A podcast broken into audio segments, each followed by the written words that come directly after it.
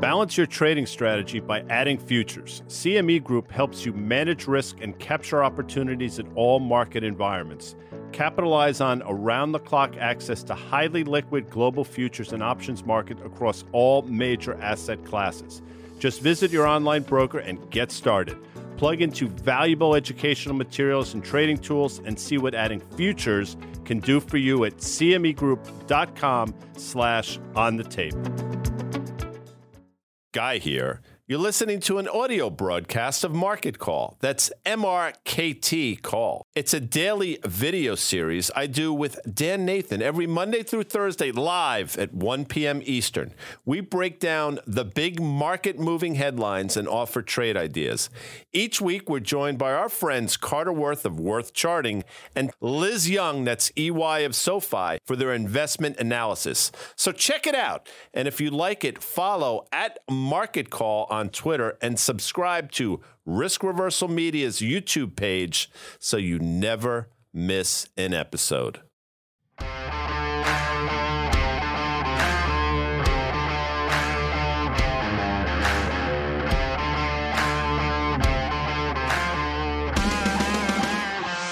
That's it. Say goodbye to February. You know, I'm not a big Billy Joel fan, although I have seen him in concert. Say Goodbye to Hollywood is my favorite Billy Joel song, but it's neither here nor there. This is Market Call. It's one o'clock. You just got Dan Nathan and yours truly today. This Market Call, Dan, brought to you by CME Group, where risk meets opportunity. And of course, FactSet Financial Data and Analytics, powered by Tomorrow. Of course, they're our data provider as well. Um, a lot going on. We're right around hockey trade deadline Friday. As you know, spring training in full bloom. Looks like Anthony Volpe really wants to make the big squad out of spring training. We'll see how that plays out, Dan. How are you? I'm doing well. You know, guy, the first album, the first vinyl that I ever had came in 1980. It was Billy Joel Glass Houses. Sure. What would, what would have been your first vinyl? Uh, I will tell you my first vinyl, I believe, was Led Zeppelin 4 I, and I gotta think that was like 1973, 74 ish, because yeah. of course, as you know, Led Zeppelin 4 contained, amongst many songs, uh, Stairway to Heaven. Boston's yeah. first album was also up there as well. Okay, fair enough. It, well, and the cars, by the way. I mean, we're really we see, are. once you about, do this, you know I'm going down a dark, about, dark place. What about your first um, tape, cassette tape that you wow, got? Mine was call. Meatloaf was probably it was an eight track. It was probably Bat Out of Hell. Not, uh, not, Street not, Survivors, another um, album that I bought. I believe that was 1977. Yeah. In October, obviously that album was released on October 17th, as many people know. On October 20th of that year, three days later, the plane containing the members of Lynyrd Skynyrd and their yes. crew crashed in Gillsburg, Mississippi. Now, I will tell you, this is not rehearsed, folks. So the fact that I was able to pull Gillsburg, Mississippi, out of you my you know what is yeah. is remarkable. If, really. if, we are rehearsing this, we got we we gotta we gotta rethink That's the whole the whole thing. Mine was synchronicity in 1983 by the police. Okay, uh, moving on here. Um, and if you are at all confused by that conversation, um, then you might kind of fall in the same camp as Guy and I are. When you think about the data, Guy, the economic data that we've been seeing that actually has been moving the markets around, it's kind of been a little bit confounding. You know, you say this all the time. I've heard you say this for 10 years that consumer confidence is really an overlay of the S&P 500, yeah. right? Well, you saw that consumer confidence data out this morning. It wasn't great. The S&P didn't love it at first, but doesn't seem to be bothered right now by it. Not at all. And when I say that, what I, what I effectively mean is, and if you give me a second to explain, sure. I've come to the belief that although, and I'm not suggesting everybody owns stocks, and by no means am I suggesting that people watch the market as closely as we do, but I think when I say that the stock market and consumer confidence is sort of an overlay of one another, what I mean is, you know, as long as the stock market does okay and there are no hiccups, uh, people look at that, they say, well, the stock market's doing well. I guess that means the economy's doing well. And my neighbor just bought that Mercedes or Prius or whatever he or she bought, which probably means I know what he or she makes. I can buy the same thing. And that's really what it is. I mean, people sort of go on their merry way. But when there's an episode in the stock market, like we saw obviously in 2018 in the fall, well, we saw it obviously in March, April, May of 2020, that's when people take notice. And that's when people say, wait a second, what's going on here in the stock market? Maybe I shouldn't be buying that car, or maybe I shouldn't be buying those Starbucks $8 lattes. And it sounds somewhat preposterous, but I will tell you, when people view the stock market as a problem, they start to uh, address whether or not they should be spending money. So that's why I make the comments that I do. No, it, no I mean it's it's a fair one too. Uh, um, you know, right now I just think there seems to be a whole heck of a lot of uncertainty. Um, uh, obviously about the economy, about the the the course uh, and how long the Fed is going to stay as tight um, as they will. And we talked about it, I think, earlier on. Um, or, or over the, a few times over the last week is that you know David Rosenberg Rosenberg Research. I mean, he keeps kind of pounding the table and we have a, a, little bit of his morning note this morning about just how strong the economy is mm-hmm. and and and again what the fed um, is likely to do to that strength. And so it's just kind of interesting. I, I love this con uh, in the context of the softness in the equity market of late this bounce attempt was pretty feeble. There were nearly as many decliners as advancers. So he's talking about the breadth um, here is not particularly great. But this this comment here: construction, manufacturing, and retail alone look to be overemployed mm-hmm. by 2.6 million workers based on real construction expenditure, industrial production, and retail um, sales. So to me, you know, he's just basically saying that we need to see that unemployment number tick up, and then you might see the Fed take their foot off the pedal a little bit, and that's the final piece of this economic puzzle. Yeah, here. and you know it's interesting. I think Julie Biel on Fast Money, I think last week alluded to that as well. These construction jobs, how quickly they come and how quickly they can go away. I just want to address something. John Barrett, um, Jacob, pull this up. Guy from yesterday. Um, it was Miley Cyrus singing "Wrecking Ball." not Taylor Swift. So clearly, John's not in on the joke, and nope which is fine. I will tell you, folks, that I've been making that gag for years now since the song came out. First of all, I don't give a shit who sings the song. I don't know the song from a hole in the wall, but I find it funny that I can quote that song and infuriate half the audience thinking that I don't know who sings it quite frankly, I don't really care who sings it. Yeah. But back to you, Dan. Yeah. Well, and he also, the other gag, and I'm doing in quotes here, people, is like when Drew Barrymore's name comes up, he talks about Close Encounters of the Third Kind or something, or Star no, Wars. When she, I just say yeah. I love her work in Star Wars yeah, because yeah. that's another shitty movie that everybody raves. About. Oh, Star like I, I love. No, you don't. It's yeah. just, it movie yeah, we sucks. do, guy. All right. Here's one from Cameron Dawson. Um, I think this is pretty good. She's at uh, New Edge. She's been on our on the tape podcast um, on a couple of occasions. This is the Russell 1000 growth versus value. Mm-hmm. She's saying, tweeting this morning, the message from this chart be careful confusing mean reversion and trend change. Big outperformance of growth over value to start 2023, but we've rallied right to resistance, the 200 day moving average, and stalled.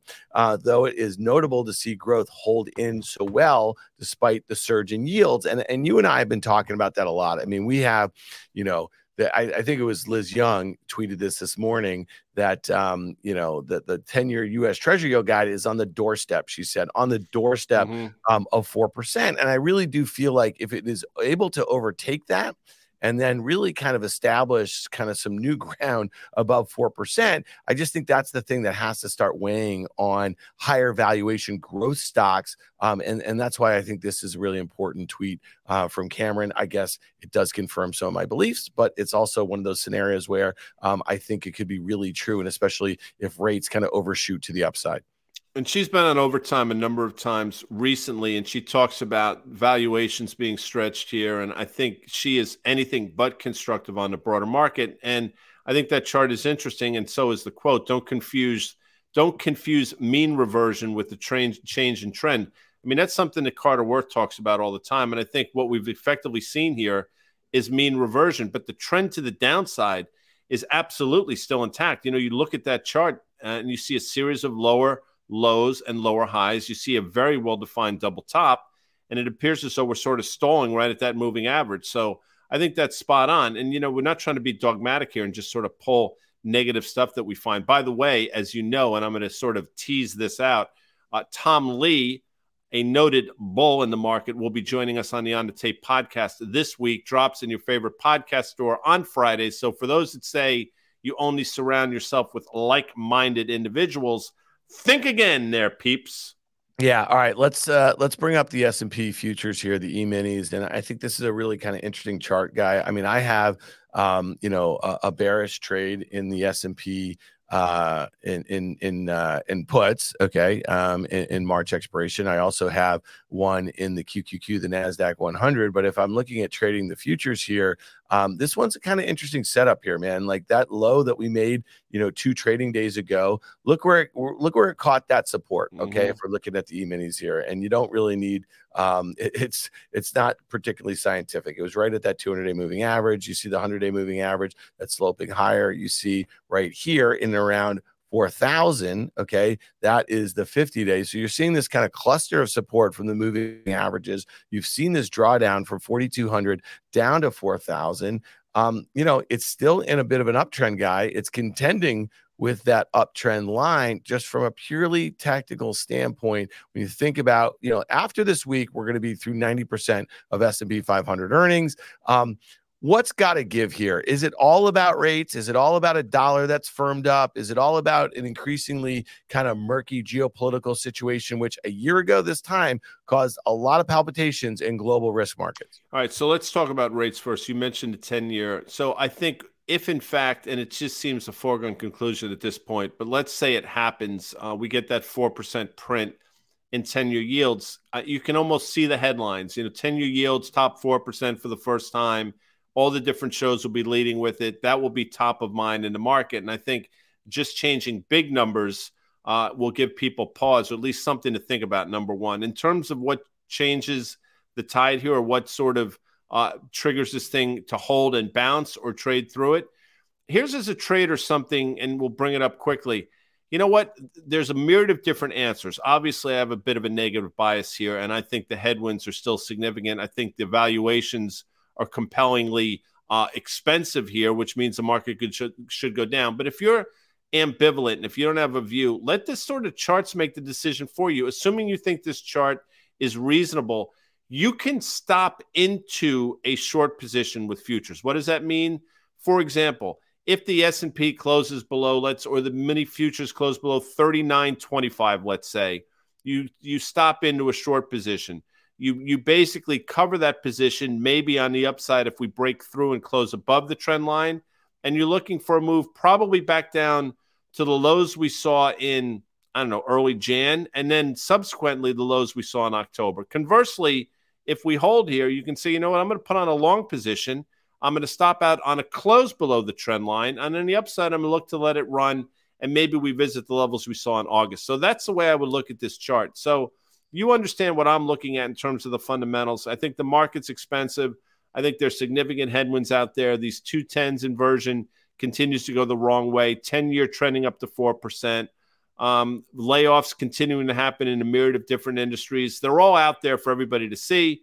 But in the meantime, you can say, you know what? I don't really have a view either way but that's how I'm going to trade it using the parameters that guy just gave me. Yeah, and, and I guess if I'm looking at the you know the the e minis here at four thousand, I'm basically saying you know what I'm going to stop myself if I want to play from the long side at like thirty nine fifty. That was the low um, on Friday afternoon, or just below that, and then I'd be looking for a move up to forty one fifty. So I'd be risking fifty to possibly make one fifty if that's my targets. And you know again, um, you know, to the point you just made. You can use stops there to kind of cut your losses. I think 50 handles on a 4,000 S&P might be kind of um, wide um, right here. So you may want to um, tighten that sort of thing up. You want to take small losses on these sorts of positioning. Let's look at the NASDAQ here really quickly, guy, because, you know, this one, again, is also sitting on its 200-day moving average. It's sitting on that um, uptrend from its January lows. Um, it's a bit more off of um, its recent highs here was just above 13,000 and here we are um, you know that 200 day is um, it's about 12,000 um,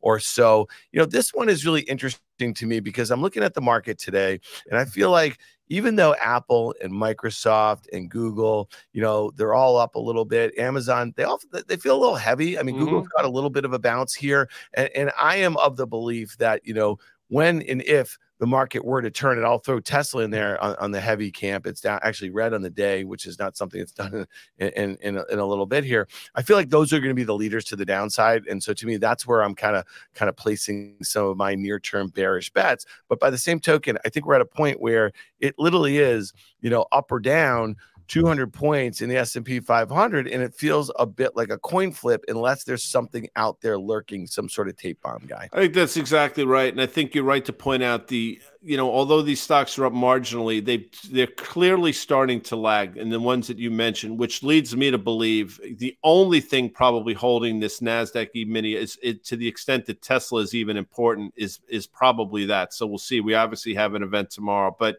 you know, Microsoft, which had that huge move post earnings from 233 up to 275, that seems to be headed back to more reasonable price levels. You know, Apple traded off that 125 level pretty violently. That seems to be coming back down to earth, and and it makes sense that it is. And Amazon, quite frankly, hasn't really traded all that well in years. Google, we talk about all the time. So the pieces are in place for this uptrend that you drew to fail. And again, looks eerily similar to the S and P minis. I get it, but know, that's why I'm looking at this. Real quick, uh, Dan, George Bruton says the VIX for May, July, and I didn't see this, but 100,000 calls, 50 to 75, bought by trader, this 50 cent person who I have no idea who he or she is, but he's saying, is that a play on USA default? I have no idea, and I didn't see it. Maybe you can speak to it, but I have heard of other uh, people buying way out of the money VIX calls recently. So maybe there are people out there that sort of see the same thing we're seeing.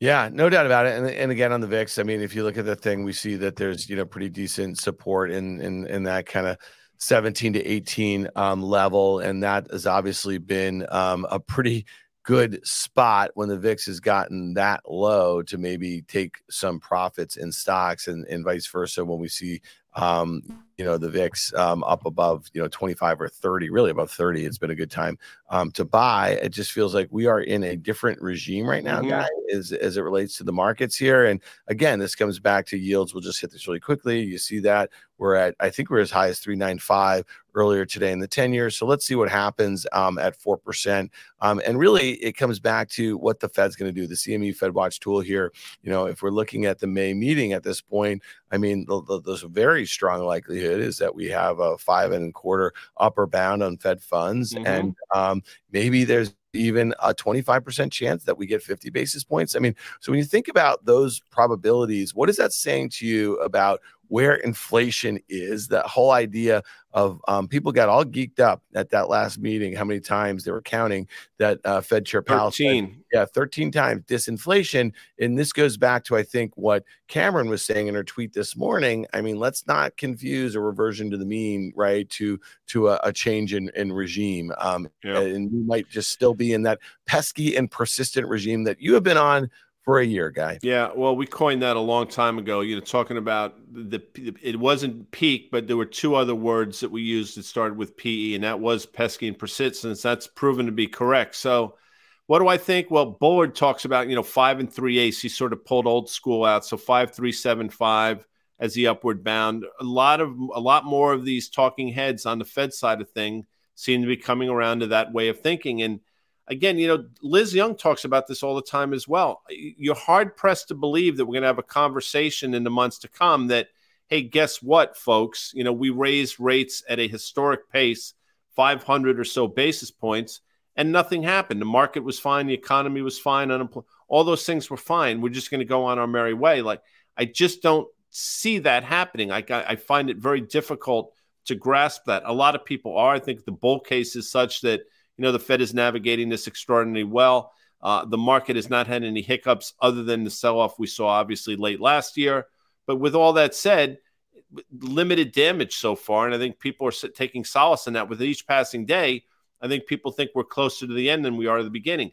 To your point, though, I think inflation is a lot stickier than people realize. And there are a lot of people that think that, you know, we're trending in the right direction, the Fed using terms like disinflation. But that last print was pretty hot. And my sense is, as you mentioned a couple weeks ago, that inflation is getting back on its horse early here in 2023 matter of fact guy um just the dollar we hit it yesterday is kind of firming a little bit. We talked about you know just kind of that that 210 spread. I mean when you put all that stuff together it does kind of make for in my opinion a, a bit of a nasty cocktail for mm-hmm. stocks and for valuations. But let's see. They don't seem again i'm just going to keep saying this um too bothered um, right here. Real quickly, guy, on this crude chart, you know, you could draw this kind of downtrend however you want here, but that little uptrend that it's been in um, caught a bid today. It's up 2%. I know that um, it's interesting to see that the major integrateds are down um, about 1% or so on a day that crude's up um, 2%. And then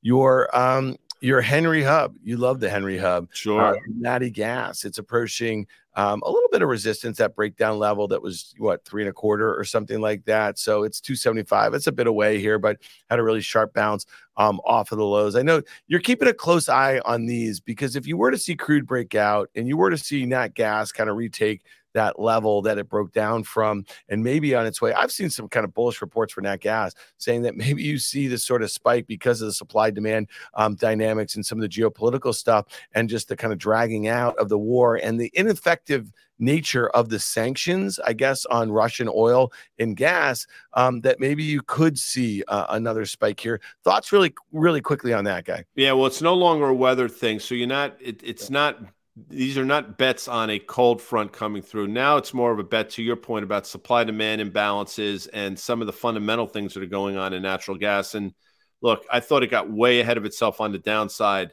early in 2023. That proved to be incorrect. But uh, like so many other things, it seems to be getting back on its horse now as well. And I do think I've read the same things that you've read, making a very bullish case for nat gas in the back half of this year. I'll tell you for a lot of industries, the biggest input they have in terms of inflationary items is natural gas. It's a huge input for a lot of the manufacturers out there. So it's something absolutely to keep an eye on. And I do think nat gas has some room to the upside. We're a couple headlines away from seeing this go from a three handle to a four handle. And we've seen that many times over the years before in terms of natural gas. That's why they call it a widowmaker. I'd be playing it from the long side.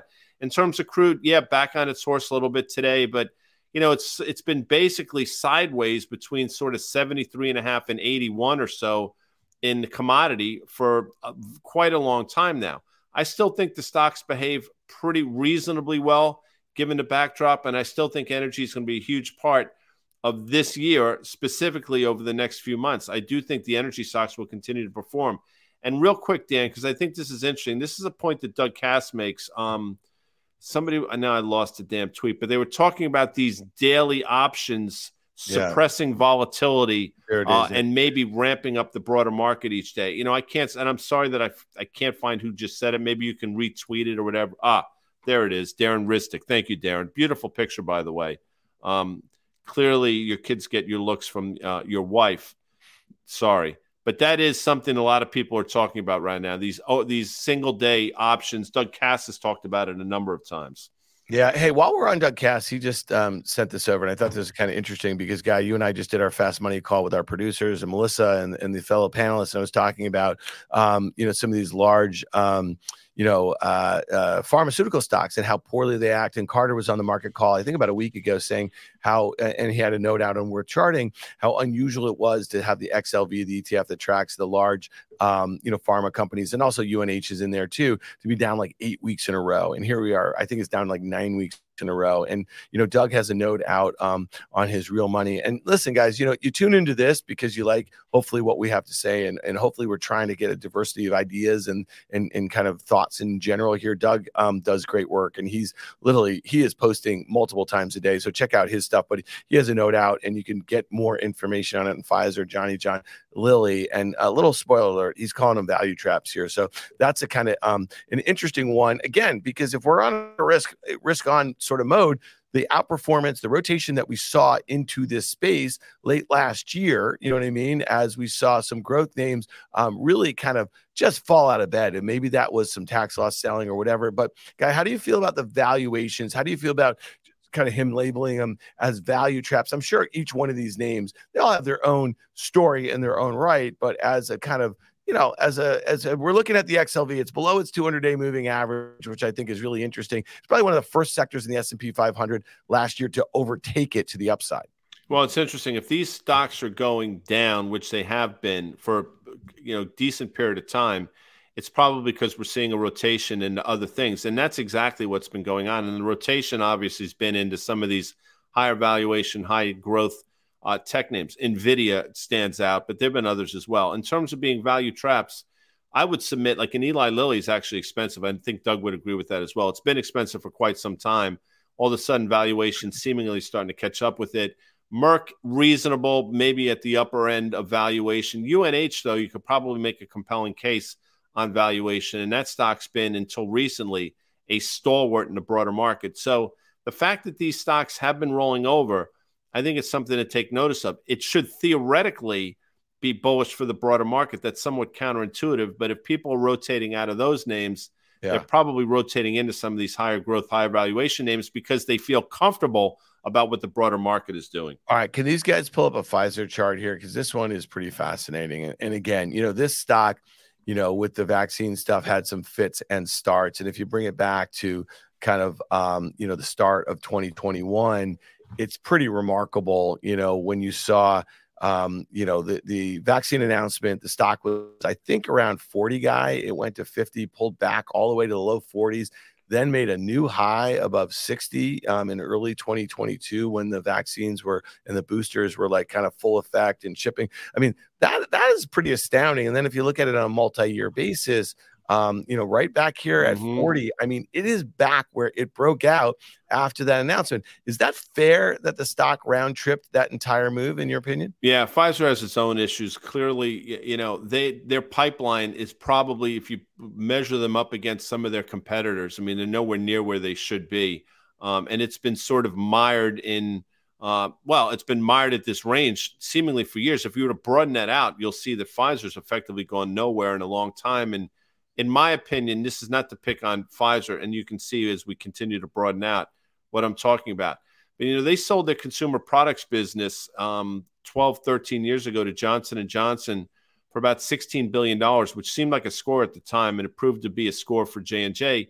They diversified away from one of their big profit centers, and it really came back to bite them in the you know what, Dan, ass that would be. So here, here yeah. we are at the moving average level. I guess it's interesting, but you look at this chart. I mean series of lower highs, series of lower lows. You know, they are they are bringing up the rear. They're what we call an after ran in terms of their competitive landscape with the rest of big cap pharma.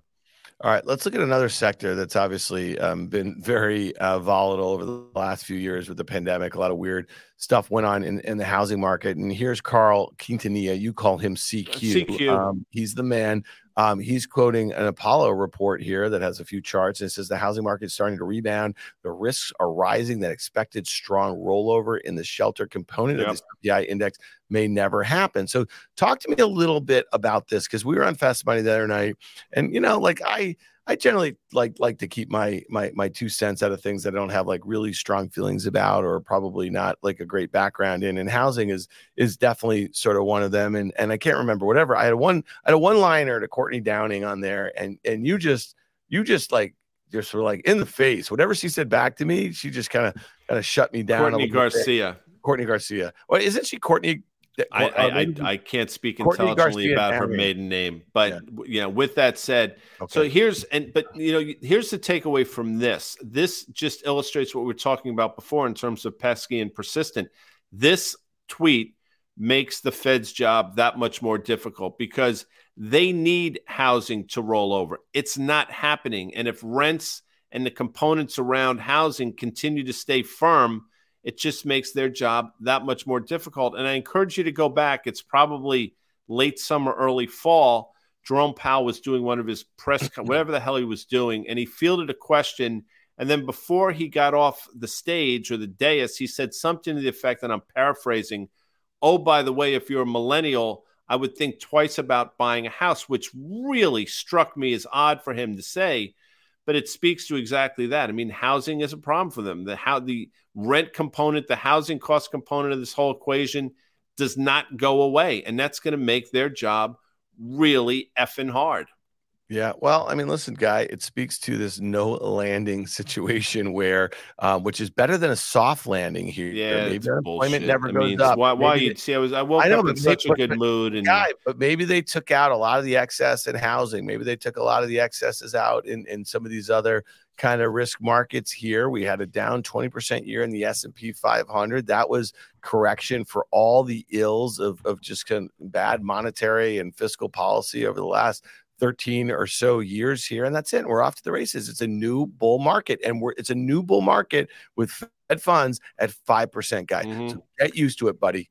Yeah, it could. Listen, I mean, that's going to be the, what you just outlined, somewhat tongue in cheek, is going to be the bull case for a lot of people. That you know, when this new paradigm, the market's figured it out, we can adjust to these rates. We're not going to have a uh, significant move in un- unemployment that's going to stay probably somewhere between I don't know three seven and four point one percent, which is still historically on the low end of things. Housing's not going to crash, and we've managed to, to sort of navigate this thing and thread the needle that's fine. And that's a great argument, I guess. I just don't, for the life of me, don't see it happening as we continue to sort of go down this road. I don't think the market has nearly taken into consideration the lag effect um, of raising rates the way we have over the last year and a half. As a matter of fact, Julian came on last night and sort of echoed a lot of things I was saying. The reason why is because there was so much stimulus money sloshing through the system. That seems to be coming to an end. And I think we're at the precipice of starting to feel the effect and the impact of a rising rate environment. And, and I don't think it's going to be particularly pretty. Yeah, well, the stock market again. This is going to be the third time I say this. Does not appear to be too bothered by all guy. It just doesn't. Um, you know, listen, and you know, I'll just say this. I mean, you and I, you know, we're not here just to kind of bet against the market or bet against individual stocks or whatever. And I think that last year, you know, we kind of kept re upping that stance because it felt like the right thing to do. And this year, just really from a price perspective, we're two months in here. And, you know, again, it was, it seemed like you could have thrown a dart in late December at anything on your main FactSet board and you could have made 20, 30%, right? If you bought the stock in which that dart hit. I think it gets a lot harder from here. You know what I mean? Especially when you consider the fact that, okay, we just got through the bulk of Q4 earnings here. And let's say for the most part, it wasn't nearly as bad as people expected. We've been quoting John Butters' work um, on Earnings Insight from FactSet, how the numbers have been coming down all quarter, right? And we also know that um, analysts and strategists generally overestimate, you know, one year out um, earnings for S&P 500 companies in their totality by nearly 8% or so. So they're going to continue to come down, especially as you have higher rates, higher dollar, and higher inflationary reads that are just going to start picking up a little bit from where they kind of ended last year. So all that gets tougher.